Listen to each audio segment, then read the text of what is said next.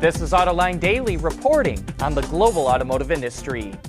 While the race is on to see who replaces Jim Hackett as CEO of Ford. The company announced this morning that Joe Hinrichs will be in charge of all of Ford's operations around the world, and Jim Farley will be in charge of all of the future stuff, including mobility and autonomy. Both will get the title president. Well, here's our Autoline insight.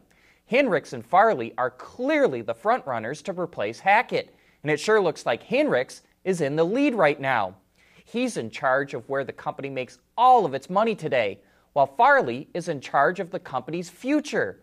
But none of the operations he oversees, like autonomy, mobility, and data analytics, are viable businesses. His challenge is to turn them into operations that make money, but that could take years. So when the board of directors decides it's time for a new CEO, Joe Hinrichs will probably end up running the company.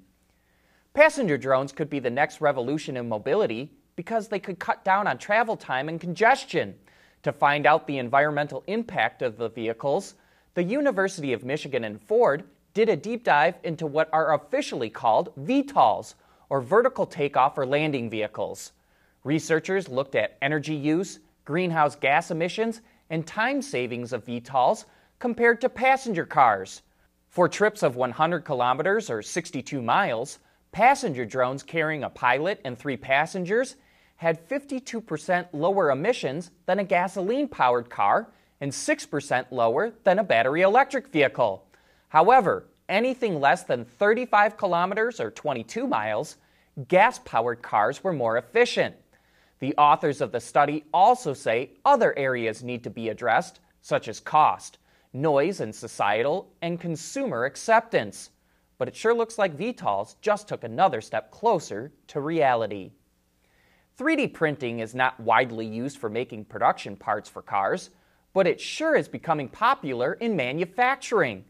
Audi is expanding its use of 3D printing to make custom designed tools for use in vehicle assembly at one of its factories in Germany. Audi is getting input from line workers about what tools to make for their individual needs to make manufacturing more efficient and flexible. The company can print the tool on site and then deliver them within a day. This trial is part of an effort by Audi to create a global 3D printing network. We'll be back with more right after this.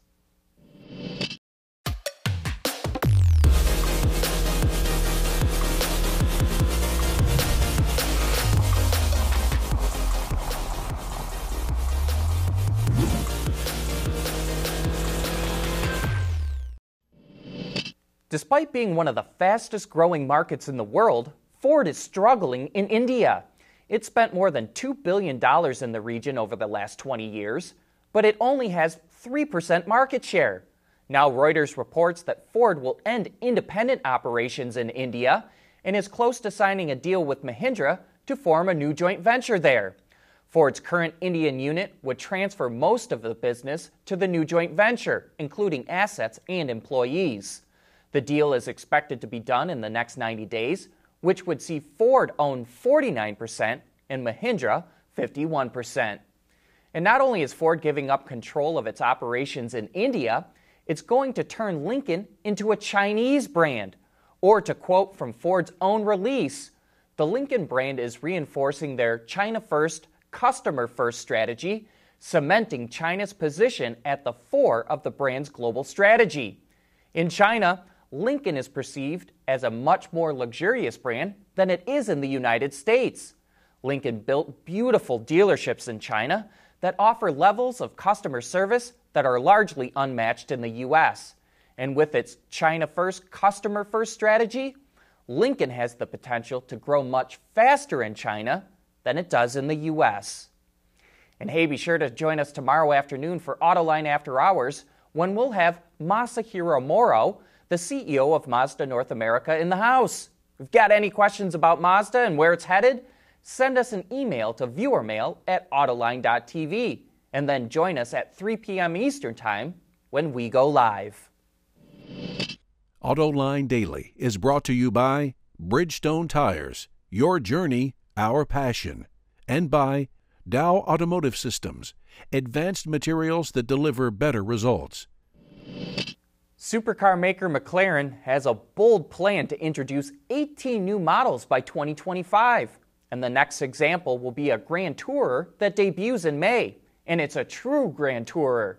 Engineers are working to make sure that the car can go 1,000 miles with two people and luggage without the need to stop and fill up. And it'll do that with a twin turbo V8. The mid engine car does not have a name yet because it is completely unique and won't be part of an existing model series. And speaking of supercars, Lexus stopped production of the LFA in 2012, but there are still a handful of unsold models in the US. Autoblog has followed the saga for over a year now, which started with 12 LFAs left, but that's now dwindled down to five. These are all officially classified as dealer inventory, but don't look for any blowout prices for these $375,000 exotics. If dealers have been willing to hang on to these cars for seven years, they're probably not going to cave anytime soon. While the LFA, one of the most expensive cars you can buy, slowly fades away, Nissan confirmed it will stop selling one of the cheapest cars in the American market.